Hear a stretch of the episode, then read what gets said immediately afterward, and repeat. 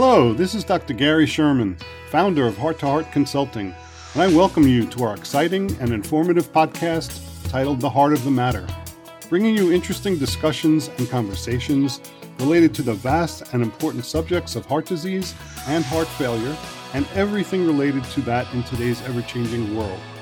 I'm extremely honored to have as my special guest today Mr. Sam Dey, a true hero in our global community.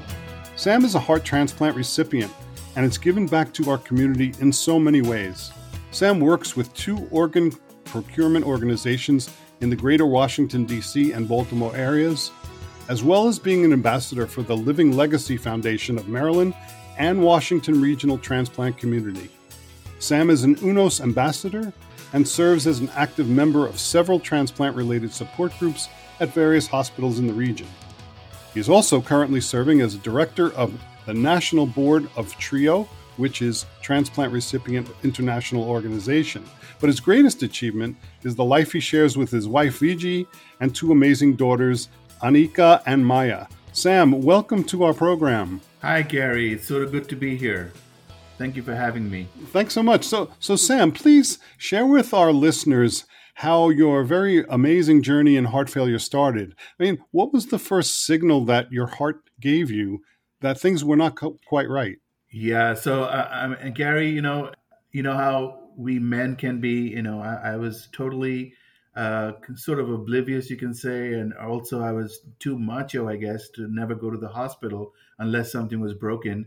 So way back in uh, 2008, I uh, suffered a massive heart attack just out of the blue. Felt some symptoms. It wasn't the normal symptoms, you know, pain on the left side or angina or anything like that. But I, I had a lot of back pain and a lot of acidity and uh, digestive uh, issues. So I thought it was major heartburn. I tried to work it out with Rolaids and all those things, but nothing worked. So eventually, I was driven to the hospital, uh, which is not too far, luckily.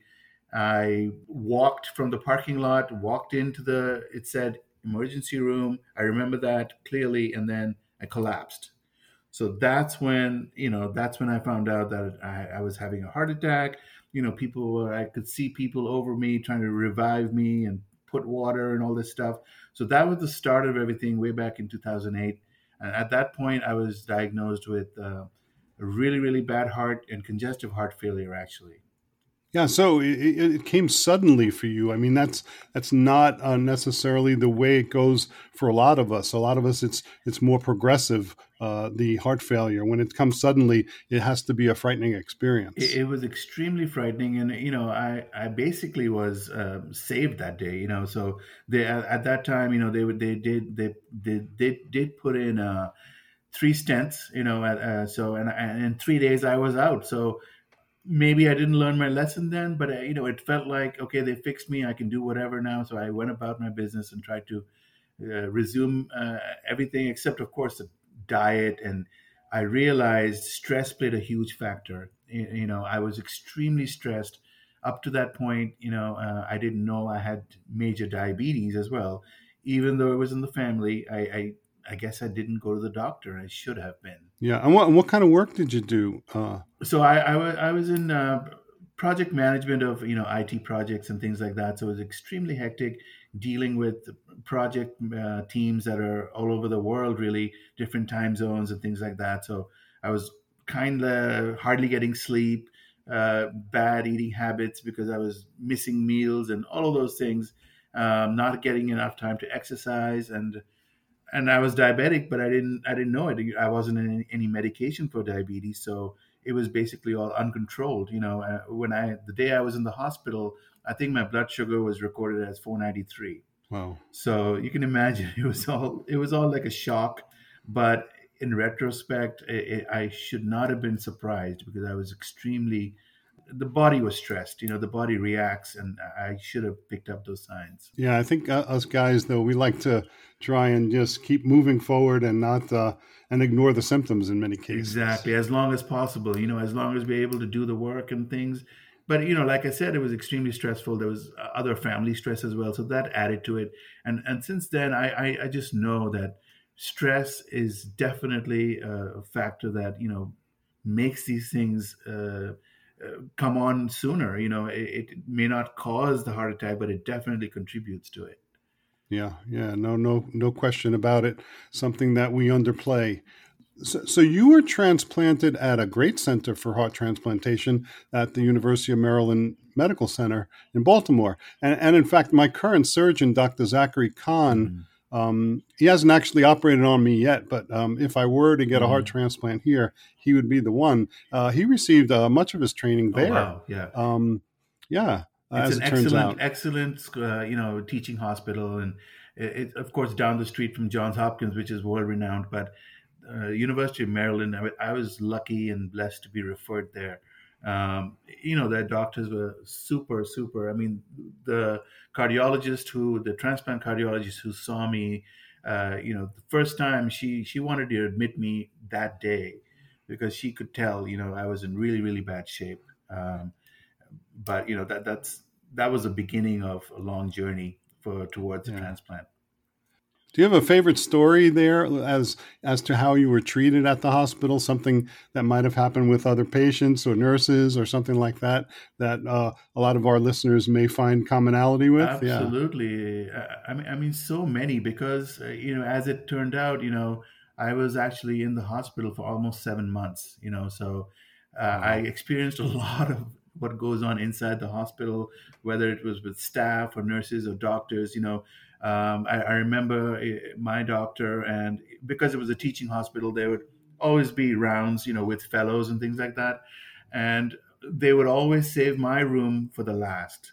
And that the reason for that was I was always asking questions and things like that. I was uh, I would ask, and it would take a long time. So all the fellows were taking notes and things like that, and it would always take a long time. So, and my doctor started into. I'm not a I'm not a medical doctor or anything like that, but my doctor started introducing me as Dr. Dey. He's like, okay, now we're going to Dr. Dey's room.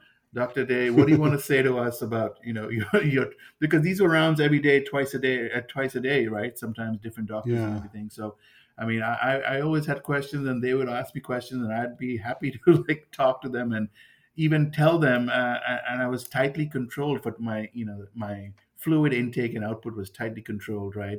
So I would always um, question my doctor sometimes, like, ah, can I just get, you know, a bolus shot of uh, Lasix and then do a little. Uh, so she's like, why don't you take over your own care? Because I'm the doctor here, you know. So it, it, yeah. it's just, but you know, I found ways to get through it uh, because you need to have a sense of humor. You need to be, be uh, interacting. You know, I was seeing those same people. I knew everybody in every different shift and it became like a family, you know. So, for example, like I would always ask for ice. You know, I was on a low uh, low fluid intake um, routine, so uh, at one point I was only allowed uh, 750 ml a day. That included coffee, tea, any juice, anything. So that that's not a lot. So you know, I'd be thirsty and stuff, so I'd be asking for ice chips and hospitals are big for those little ice chips, which I love even today. But uh, I'm glad I'm not getting them because I was asking for those ice chips at night, and, and I was lucky my wife was with me for all those seven months, you know, every night with me and basically 24 7. So I would say my wife needs a glass of ice water at night, and then and then wow. it really was for me. And and and I, they were humoring me because most of the time they'd say no, but sometimes they'd, they'd, go ahead and leave it. But then you know sometimes, and because they were measuring my output, so you, you know urine output is measured in a jug, um, and then some some nights, you know, if I really, I would get wake up at all, all different hours and stuff, and I didn't know, but mm-hmm. my wife was sometimes keeping one eye open and seeing what I was doing. So sometimes I'd be tracking my fluid intake output, and I'd have to record it because the nurse would come and check every few hours. They come and check and they record it. And sometimes, uh, Gary, I, I um, altered the quantity, if you will, uh, either displacing some of it or replacing some of it just to make sure I, I was getting my what the fluids I wanted. Absolutely, yeah, and you you can listen to your body. I mean, you kind of know when you really need yeah. something like that. Um, and I think if you stay pretty much in the ballpark, it's right, probably right. okay. But you know, one of the things you mentioned was um, the relationships that you built with mm-hmm. the nurses there, because I think again, my perception of what nurses did was totally different than what I had learned that they actually do when I was hospitalized and in there for for a long time. Not right. as long as you, by the way, but even a couple of months oh, is a oh, yeah, long time. It is. It is. It is.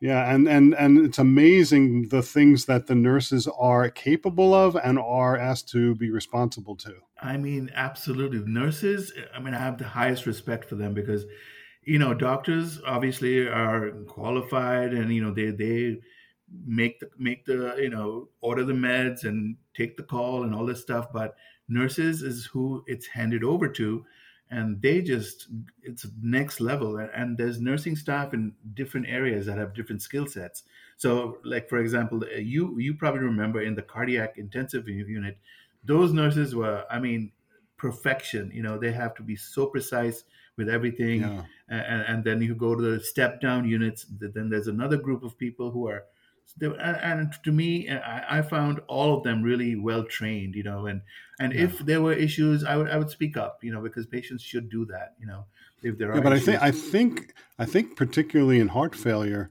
uh, you know, it's it's another step up. Absolutely, the, the yeah. you know the kind of people that are in there and the dedication they have to Absolutely, their profession, yes. you know.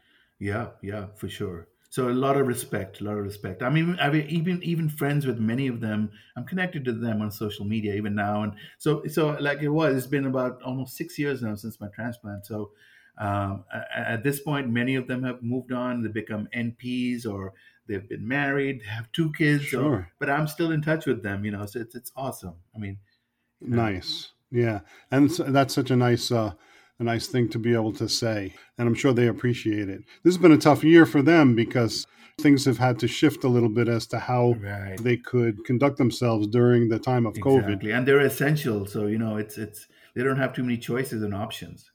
Yeah, some of them were moved out. I know at one point my whole hospital, every floor became a COVID oh, floor. Right. It's, yeah, so, tough, tough. Yeah. Yeah. And the other thing you mentioned was your wife being there all the time how important it is in heart failure to have that kind of support. And, uh, you know, it's important during the stay in the hospital and, and the operation, but also, of course, afterwards. And the caregivers are not given quite enough of the credit that they Absolutely. deserve. Absolutely. I know. And, and, you know, in my case, I was so lucky because, you know, she, when, when you're ill, you know, Gary, when you're, when you're super sick, you have really bad days and some days you're barely getting by and, and then you have this brain fog and memory issues and all this stuff. And of course you're loaded up with all kinds of drugs like dilaudid and all this stuff. Basically loopy right? So a lot of the lot of the times i wasn't in my senses i'd be i'd be i'd be having conversations with nobody in the room. And then my wife would walk in you know from a maybe a she took a break or something she'd walk in and i'd say um, so what do you think about that? And she'd be like what so I, I apparently I, I, would have all these full conversations with no one in the room, right? And, it's just crazy. And one time I was, you know, drinking water from a glass, and I thought the glass was a piece of ice.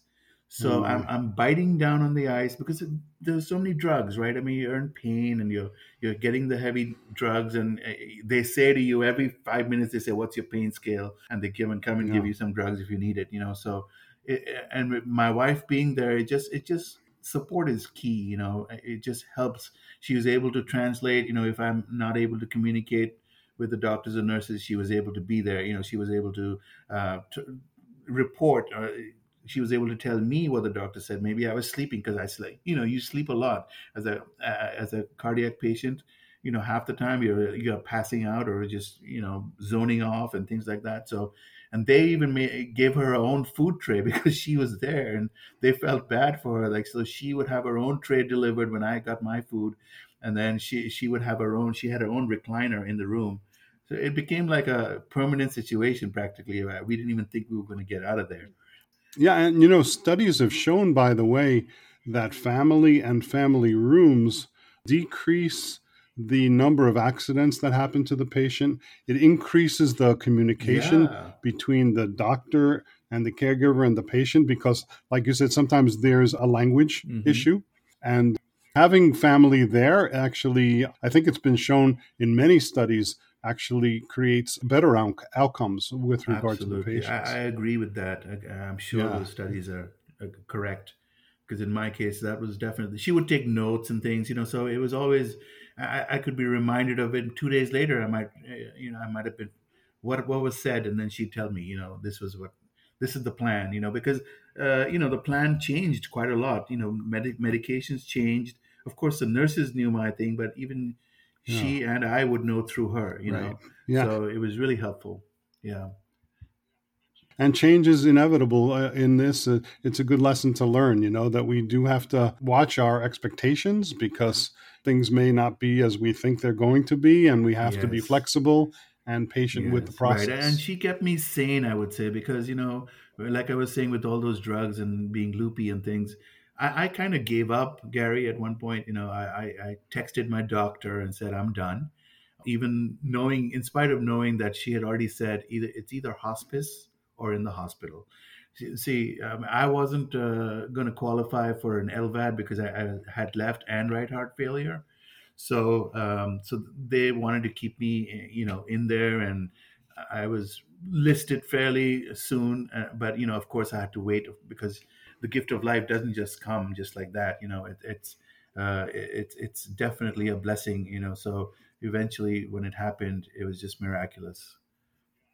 Yeah, and, and for sure, and and as somebody who is actually waiting for a heart right now, I am. Uh, um, I'm four out of seven, yeah. uh, and um, so, but I, but a healthy four. I'm doing well, but at the same time, you know, we understand that the heart is a gift, and and if I could shift sure. gears, you've told me that you work with two organ procurement organizations. Can I ask you to share with us what these organizations do exactly and how you contribute to their efforts. Sure. So, um, an OPO or organ procurement uh, organization, basically, they're the ones who um, work with UNOS um, uh, in Richmond. They're the ones who work with the transplant centers and the hospitals to uh, go and recover the uh, organs from the deceased patients. So, they are the ones who have social workers completely well trained who go and approach the donor families. You know, say, as you know, uh, as you may know, the you know the, they can't approach the donor families unless there's uh, brain death has been declared. You know, and, and now right. there's different things about uh, you know death after uh, cardiac death and things like that, but mostly they have to wait until that's done and then they go and approach the donor family it might the conversation might go like uh, you know uh, jim was a registered organ donor uh, and we were gonna we were gonna go ahead and uh, because he's registered, it, it's a it's a legal binding thing, eh, you know. Uh, and his if his organs are viable, uh, we would like to re, you know retrieve them or recover them. So that's the conversation that starts it off, and then there's a whole procedure. Uh, you know, so what I do with the OPOs, at least the living legacy, is I am one of the they use me for their training. So I, I go in there like we do simulations.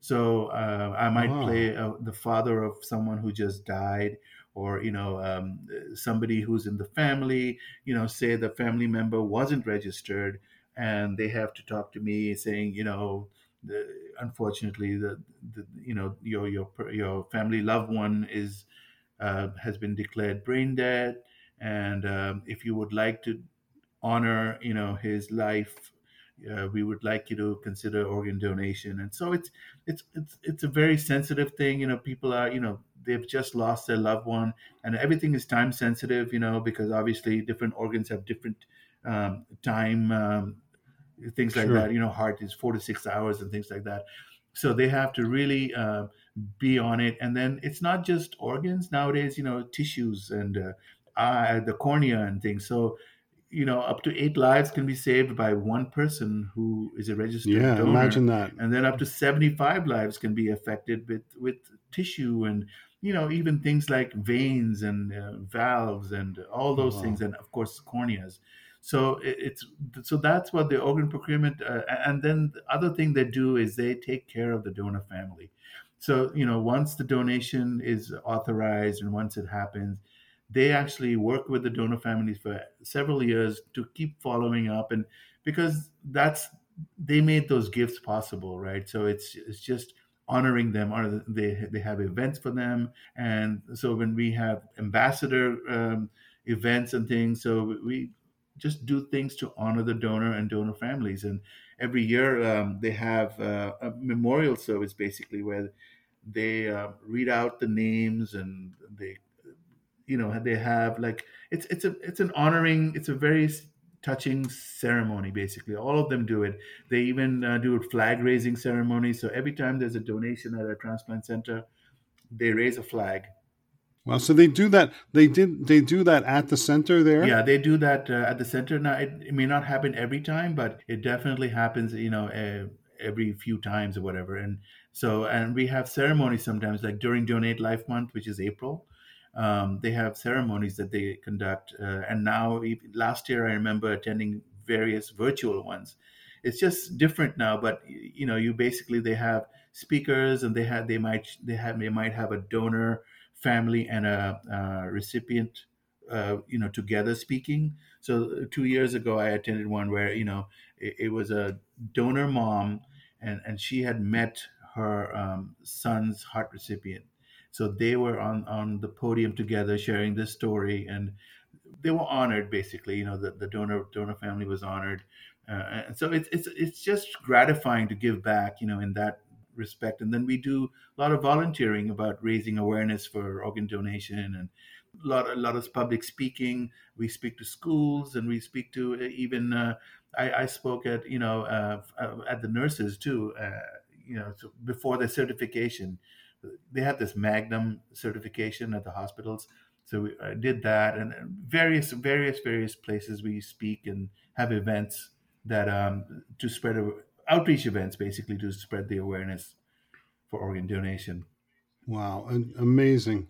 Yeah, and you you would think that it was just the donor that gave, but the, there's opportunity for you know people like yourself to give and uh, yeah. other support people who maybe even didn't go through transplantation to give their time. Exactly. So even like I was saying, you know, even if the donor was not registered, right, they would still, uh, we still, the, OPOs still like to say, you know, would you still like to honor their, say their organs were not viable, they would still say you can still honor them by uh, doing tissues you know so what if you can't take and then of course sometimes uh, due to some exclusions you know maybe they had cancer in the last five years or something in those cases they may not take the tissues even but still they still honor their the the person because they were registered and unfortunately they were not able to donate or none of their organs could be used you know it's a very small number it's less than 2% of people who actually end up donating. So yeah, because oh. there's so many, you know, the pool might be a lot of people. Sixty percent of the U.S. population is supposedly registered either through the DMV or whatever, right? Mm, yeah. But when it when it comes down to it, you know, it the number gets smaller and smaller because it's it's just you just eliminate groups of people. You know, it's like you have to be on a ventilator you have to be brain dead you know you have to have all these things have to be exactly right and then you're able to donate if you know if you're registered or if uh, the family says okay so very very a lot of exclusions and so yeah. it's very rare yeah, not not as simple very as rare. it seems uh, or or should and, right. and on top of that it's opt-in we need the the awareness that you talk about in terms of education and especially educating young people wow that's yes. a great idea and and it would be yeah. good to know how more people could get involved in that in a moment i'll ask you maybe to share yeah. some phone numbers or websites mm-hmm. where other people can yeah. get involved. So you're an ambassador for the Living Legacy Foundation of Maryland. What's their that organization's mission? So, so that is they are actually the OPO in Maryland, um, and, and, then the Washington Regional um, Transplant Community Center is also our OPO, which is in the DC area. So I'm an ambassador for all of them. I, basically, I sign up for. I want to be uh, I want to be you part do. of, and UNOS itself, you know, uh, UNOS plays a huge role because they're the ones that do all the algorithms and the matching logic, and you know, they're the ones who do the ranking, and all those rules get fed into this big, massive, big data database, and tons of analytics and tons of, uh, you know. If, I mean, there's a lot of work going on behind the scenes. So when I say I'm blessed and lucky, I really, really mean it because it's it's the odds are not yeah. you know in our favor uh, to be lucky like that and then so many people actually I, I, always say prayers for people who are on the waiting list or waiting to be uh, getting on the list and a lot of people don't make it right it's it's really unfortunate uh, right. you know, especially when it comes to yeah. kidney because there's 90% of the people on the waiting list is waiting for a kidney it's so it's so uh, common. The kidney disease is so common. You know, so there's like 108,000 people on the waiting list, but 90,000 of those will be kidneys. Yeah, and, and we we learn through our process that you know the heart and the kidney are so closely related. Yeah, so it's, of it's function, actually you know, so- uh, I don't know why, but it's actually easier for someone to get a heart in a heart in a kidney or a heart in a lung. You know, if they actually need those organs. I mean, it's is, as it is. You know, there's all kinds of logic involved in all kinds of conditions and how sick you are and all those things. But um, it's it's just an amazing thing. It's amazing.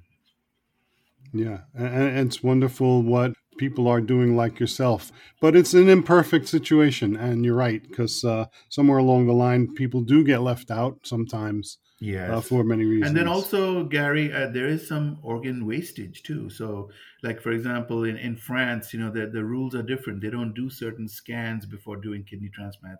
In the U.S., you know, of course, the U.S. does have the best uh, system, but you know, as a result of being the best and things like that, there are also some some things that could be per- perhaps done differently. So to have less, you know, organs being wasted, like they exclude a lot more things than they, I mean, some things are changing and, and it's constantly being evaluated, and there's all kinds of new developments. You must you must have heard about all these uh, perfusion machines that they can actually cleanse the organs and make the organs in slightly better shape and then transplant it. You know, so Yeah, yeah. We, we know about the marginal donors, the Hep C uh, uh, hearts, and this. I don't know if they have they gotten to the point where they can transplant an HIV yeah, heart. I do don't know now. that they I can mean, yet. if, if you've had if you've had uh, HIV, it's okay. Um, uh, to do that, and, and you know, like one of one of the surgeons, uh, he's himself a heart transplanter. You might have heard of him, but he he accepted a Hep C heart. You know, so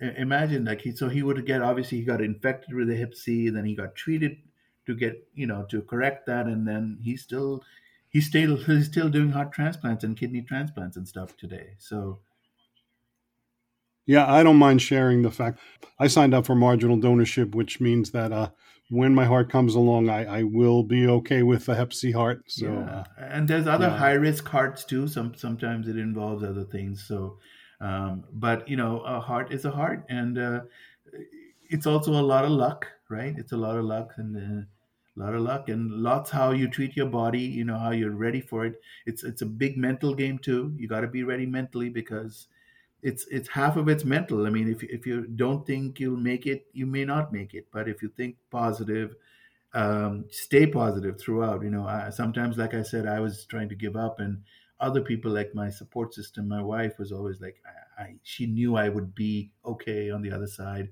And so once I was, once I reconciled, you know, then it became part of, you know, I, I was ready for it. You know, so yeah, I, I think it's a hard thing to prove, but I I really feel that your attitude and your own willingness to do what you have to do to recover without depending Yeah. on a lot of other people is really important Yeah. to I the mean, process. At one point, my wife thought, you know, the heart would appear, heart would come, everything would be ready, and I'd finally refuse it because I was so scared to go through with it.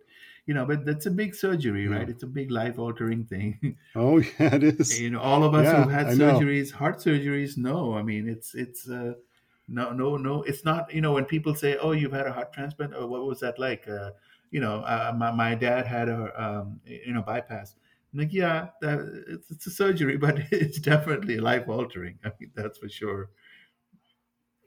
Yeah, it is. Um, I've and and when I go in for my heart this next time, it'll be the fourth time that I've had my chest split open. So yeah, I'm an old pro at so it. they'll, you know what? In your case, they'll keep using the same um, incision, right? I mean, Uh, yeah, and it's not that Right. big. It doesn't look that bad. It's uh, they're doing a good job so far Yeah, with that. yeah. I'm not that vain, so you know it's okay. I wear a shirt anyway, and uh, you, you might have less anymore, hair so, after uh, they're done with it, but you know. yeah, that and then that I don't worry about anymore either. There was a time. so, are there ways that you might suggest that those of us in the heart transplant and LVAD communities can help our members? So, I mean, I would urge everybody to be registered. You know, first of all, you can go to registerme.org, and uh, or you go into a you when you go, renew your license. that's the easiest way. That's what most people end up doing because the, the, all the DMVs, MVAs, they usually ask you, "Would you like to register to be an organ donor?" And it's a simple process. It's just a checkbox. You go ahead and tick that. And some states uh, show the little heart on your license, you know, to indicate that you are a registered donor. And it doesn't mean anything. It just means that you know you've you've indicated that you you you will help if if if the opportunity arises or you know it, it's it's just one of those things some people believe that oh my gosh there's a heart in my license they won't save me if i'm in the you know if i'm in an accident it doesn't work like that you know doctors of course as you know have do they do take their oaths and it's never the same people. It's never the same people who are who are working on in the ER saving somebody versus people the group who is recovering the organs versus the group who is transplanting the organs. It's just unethical to do anything other than that. So you know so it, it's so i would just encourage people to go to these uh, websites like registerme.org uh, and there's tons of information about they have all the myths you know there's plenty of myths out there which people just end up uh, yes. uh, following and believing but it's actually not true for example even religious most religions um, are uh, they say it's all about love and it's it's okay it's a, even the jewish faith uh, fairly recently you know they said it's okay you know so I, yes. I, would encourage people to really look into that, and and um, I encourage young people, believe it or not, actually are okay with it because they realize you can't take your organs with you. I mean, you know, you just can't. So uh, there's nothing like that. I mean, some people believe in afterlife and all this stuff. Some people believe in if I give my kidney, then oh my gosh, next life I won't have, I'll have one kidney less or whatever. But you know, it, it's just different kind of myths. But all those there's information on all of that and if somebody really wants to and, and like you can check with the volunteers like like i was saying you know we we have we do tables at hospitals and other places or dmv just stop by and, and, and see for yourself. It's, it's just seamless to register and uh, donate. Um, amazing amazing. Yeah and I, I really want to thank you for all the magnificent ways that you've helped others. And as we close, but please tell us about your lovely family and the things you enjoy doing together. Yes, you know when you're out and about, especially the weather. Yeah, weather's so, getting mean, COVID, nice now. COVID's been uh, you know a strange uh, time, but uh, I'm definitely all about spending as much time as possible with my uh, two daughters. I have uh, she's gonna one more, my older daughter is 22 and she's gonna graduate uh, college in a couple of weeks. So I'm really excited and she's going to be a, a special needs great. teacher. So that's amazing. That's her passion, and wow. you know, just think. I wouldn't. Yeah, no surprise. no surprise. She she's giving back just like you. I, yes, I, it's I not a surprise at here, all. But I, I, was able to help her through graduating high school, getting her into college. Uh, you know, teaching her how to drive. And now with my second daughter, she's just she was 18 last week, and you know we're getting old but they're getting uh, she's she'll be graduating high school in a couple of uh, months and she wants to be a vet and she, that's her passion. So she's a vegetarian and an activist wow. and all of that. And then you know, my wife of course uh, who i've mentioned that she's i keep saying she's my angel um, and then I, I, have supportive parents and stuff too and uh, everybody you know when i was sick people were praying for me and i didn't even know them you know, i am very active on social media. Amazing. So when you have like 5,000 people praying, you don't even know them, you may not even have talked to them in one on one. It's amazing, you know. So definitely, the all of that helps. Uh, all of that works, and I'm I'm I'm just glad to be able to spend time and do things that I really want to do, and I want to see. You know, I want to spend as many years as possible, and hopefully that'll happen. Yeah. And having gone through what you've gone through, obviously you learned the lesson that every day is, is valuable and we have to appreciate every, every moment gift. we have. Uh, yeah. And I, I, do things, I do things to honor and I, I take care of myself much better than I, I used to before. And I, I, do, I try to do the right things, exercise and eat right and all of those things. Um, but we're human, so we, yeah. we do have pizza every once in a while. yeah, we need that, especially up here in New York, where you know we we think we're we are the experts on pizza. Right, right, right, right. uh, that's great. Well, Sam, it's been my great honor to have you as a guest on Dr. Gary Sherman presents the Heart of the Matter. On behalf of myself and our listeners, I thank you so much for sharing this time with us. And that's our thank podcast you, for today. Oh, my, my pleasure. And we'll have you come again for sure That's the podcast for today. Please join me next time for another intriguing, informative, and entertaining conversation. Please visit our website at www.drheart2heart.net. That's D R H E A R T, the number two, H E A R T.net for upcoming podcasts, or if you'd like me to host an online presentation for your group or organization. If you'd like to be a guest on the Heart of the Matter podcast, please email me at theheartguyspeaks at gmail.com. Our podcast can be found on Apple iTunes, Spotify, and Google Podcasts. And until next time, this is the Heart Guy, Dr. Gary Sherman, wishing you peace and hope.